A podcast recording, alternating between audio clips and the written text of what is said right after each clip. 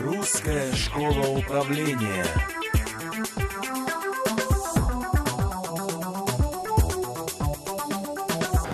Мы рассмотрели вводные теоретические аспекты, которые связывают финансовый менеджмент, стратегический менеджмент и экономическую теорию. Мы с вами прошлись от истоков экономической, классической экономической теории до современного финансового менеджмента. Мы все это делаем с одной и той же целью – рассмотреть инструмент бюджетирования. Каким образом мы можем от гибких дисциплин от менеджмента перейти к финансовым технологиям. И следующий наш слайд демонстрирует финансовые технологии внедрения стратегии в компании. Какие финансовые технологии выделяют? Мы с вами рассматриваем моделирование, прогнозирование, планирование и бюджетирование. Четыре финансовые технологии, которые на самом деле известны всем и каждому. И я думаю, что не случайно возникает вопрос, чем же эти технологии отличаются друг от друга. Что у них общего и какие отличия. Следующее, что мы с вами сделаем, мы рассмотрим сходство и отличия терминологии. Я думаю, будет не лишнее остановиться несколько минут на определениях. Для этих целей лучше всего нам подойдет временная прямая. Представим отрезок времени, равный t, от текущего нулевого момента Первый год, второй год, третий, четвертый, пятый, ну и так далее. Я думаю, пятилетний интервал для нас привычен. Вот, и, в принципе, будет достаточно для того, чтобы рассмотреть отличия и сходства финансовых технологий. Итак, первый – моделирование. Что же представляет собой моделирование? В основе моделирования лежит та же технология планирования. То есть, говоря о моделировании, мы с вами планируем результаты деятельности. Опять же, вспоминаем, какие результаты, что нас интересует в компании. Прежде всего, прибыль. Безусловно, наша цель – максимизация прибыли и максимизация капитала собственника. Поэтому моделируем мы с вами наш финансовый результат, прибыль. И возвращаясь к цели отдела продаж, безусловно, мы моделируем наши доходы, наши поступления. Но в чем же отличие моделирования от планирования? Прежде всего, основное отличие происходит по признаку времени. То есть моделирование рассматривает деятельность компании на 5 лет. Говоря о моделировании, это означает, что мы с вами планируем наши доходы и поступления сроком на 5 лет. Поэтому первая технология, технология моделирования. Моделирование планирует наши денежные поступления – сроком на 5 лет. Горизонт планирования 5 лет. Мы с вами не сможем запланировать точный объем продаж, особенно невозможно спрогнозировать всю выручку и все поступления которые мы получим через 2, 3, 4, 5 лет. Поэтому моделирование денежных поступлений будет производиться у нас по укрупненным критериям. Мы будем, как правило, моделировать совокупную годовую реализацию, да, совокупный годовой объем поступлений через год, два, три и пять лет. Да. То есть нам будет очень сложно спрогнозировать точное поступление по отчетным периодом, например, по месяцам, либо по неделям. Поэтому моделирование, прежде всего, это пятилетний горизонт планирования и достаточно укрупненные показатели. Далее, переходим к прогнозированию. Чем же отличается моделирование от прогнозирования? В основе прогнозирования лежит тот же принцип планирования. И отличие происходит, опять же, по признаку времени.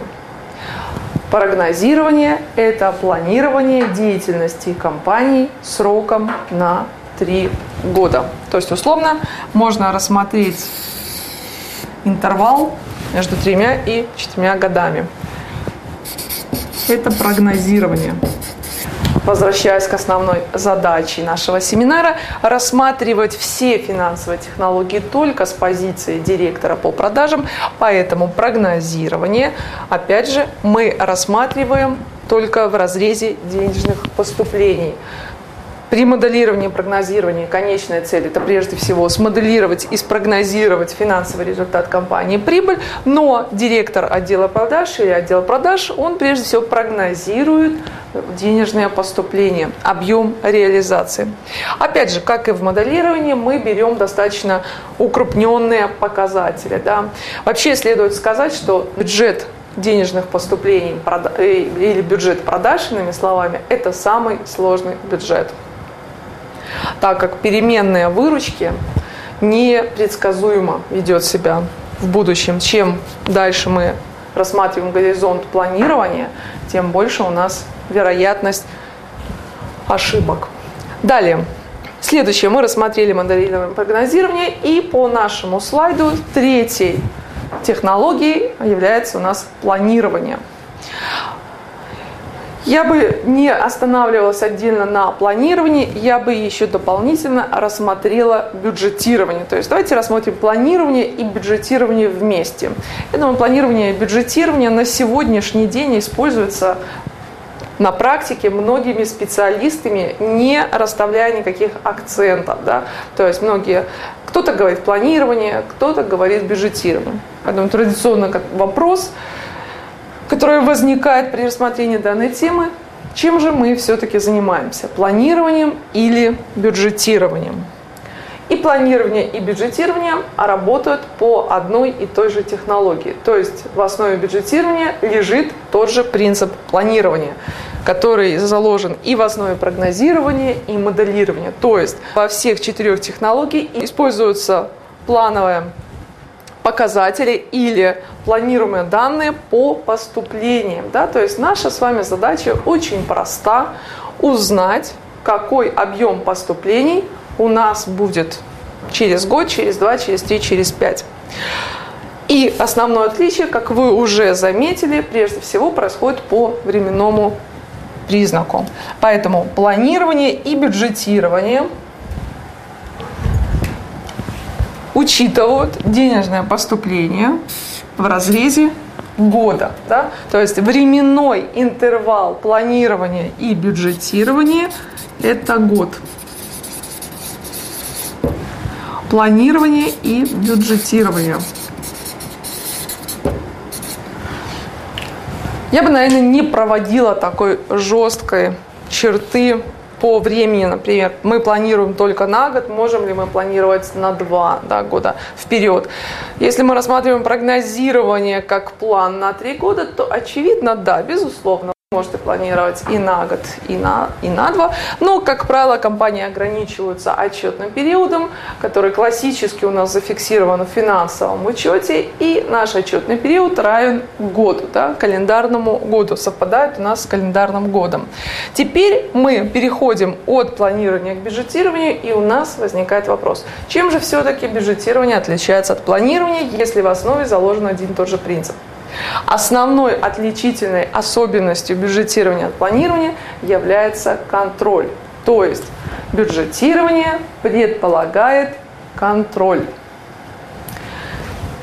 Итак, мы с вами рассмотрели четыре технологии финансовые в, по внедрению стратегии компании.